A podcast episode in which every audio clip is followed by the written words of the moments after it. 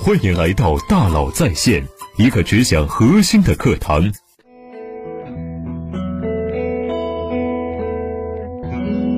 你好，欢迎来到大佬在线。最近有同学问我呀，如何判断做的事情有没有前途？我这份工作值不值得做？假如要换，应该怎么选？我说呢，可以从三方面来考虑：先判断行业，再判断公司，最后判断岗位。我们一个一个来说。行业就是点、线、面、体的选择。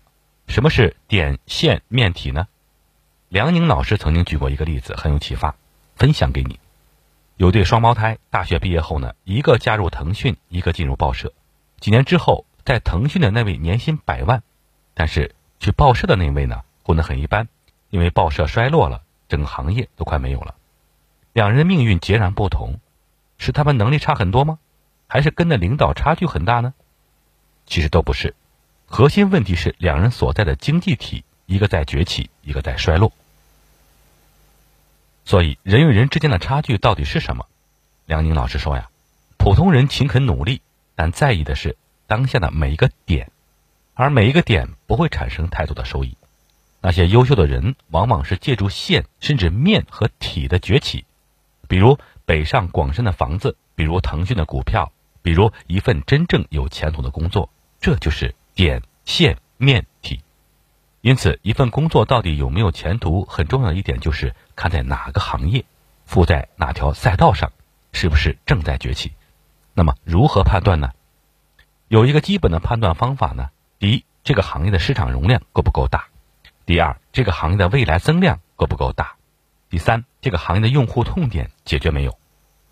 比如说，智能手机行业。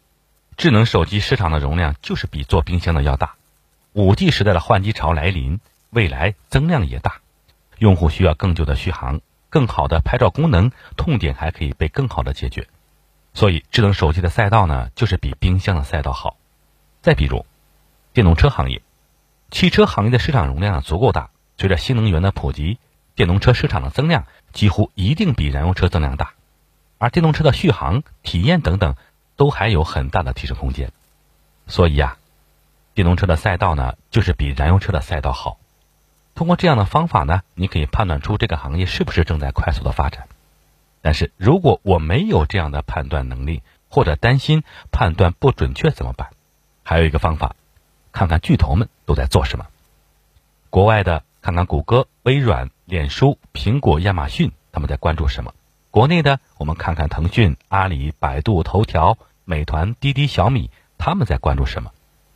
这些巨头公司呀，有大量的数据和研究中心，有充足的现金流，有成千上万的员工，更有本钱去试错。他们关注的一般都是比较不错的行业。如果巨头们都在做同一件事，那这件事几乎一定是对的。所以，有一些不错的赛道呢，摆在了我们的眼前，比如说养老、新消费、AR、AI。科技、金融、线上教育，这就是先判断行业自己是在哪个点、线、面、体上，是在爬楼梯，还是在乘电梯，还是搭上了火箭？判断完行业，然后呢？然后判断公司适不适合自己。其实相比于行业呀，公司的判断会简单很多，因为行业里最好的公司就那么几家，当然是尽量在能力范围内去这些最好的公司。但是呢，我们还要做一个基本的判断。我是要去一家优秀的大公司，还是要去一家优秀的小公司？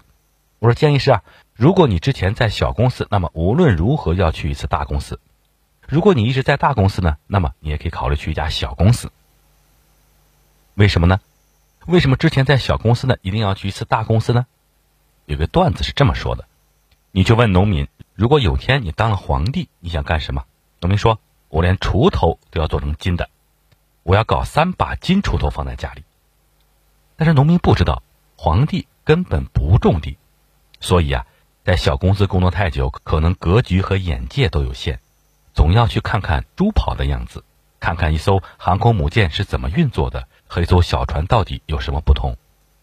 在一家大公司工作呀，你会明白如何通过体系、流程、组织取得业绩，而不单单是依靠个人的能力。在大公司工作呀，经验值会不断提升，逐渐明白规则、限制、盈利模式、职业生涯、优秀人才标准，这样一些非常有用的东西。那为什么之前在大公司呢，最好也去一次小公司呢？因为你可能错把平台的能力当成自己的能力，以为自己就值这个价钱。去一家小公司会真正知道自己有几斤几两。更重要的是呀，去一家小公司也能有更加全面的成长。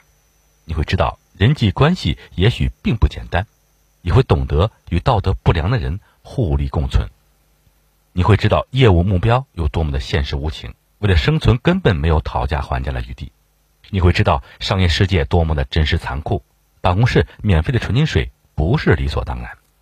在一家小公司里面，你不再是一个专业的螺丝钉，而会成长为三头六臂。可是，不管去大公司还是小公司，我怎么判断这家公司的价值观和文化适不适合我呢？看老板，老板文化某种程度就是企业文化。判断一家公司的成色，看看老板就可以了。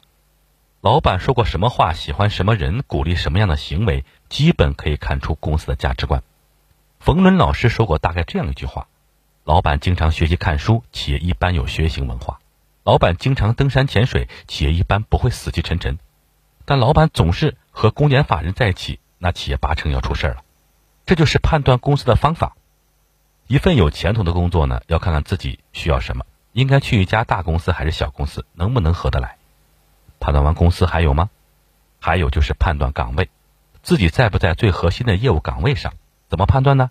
看看 CEO 的公开讲话内容，那些被提及最多的、经常被挂在嘴边的，显然是公司的核心业务。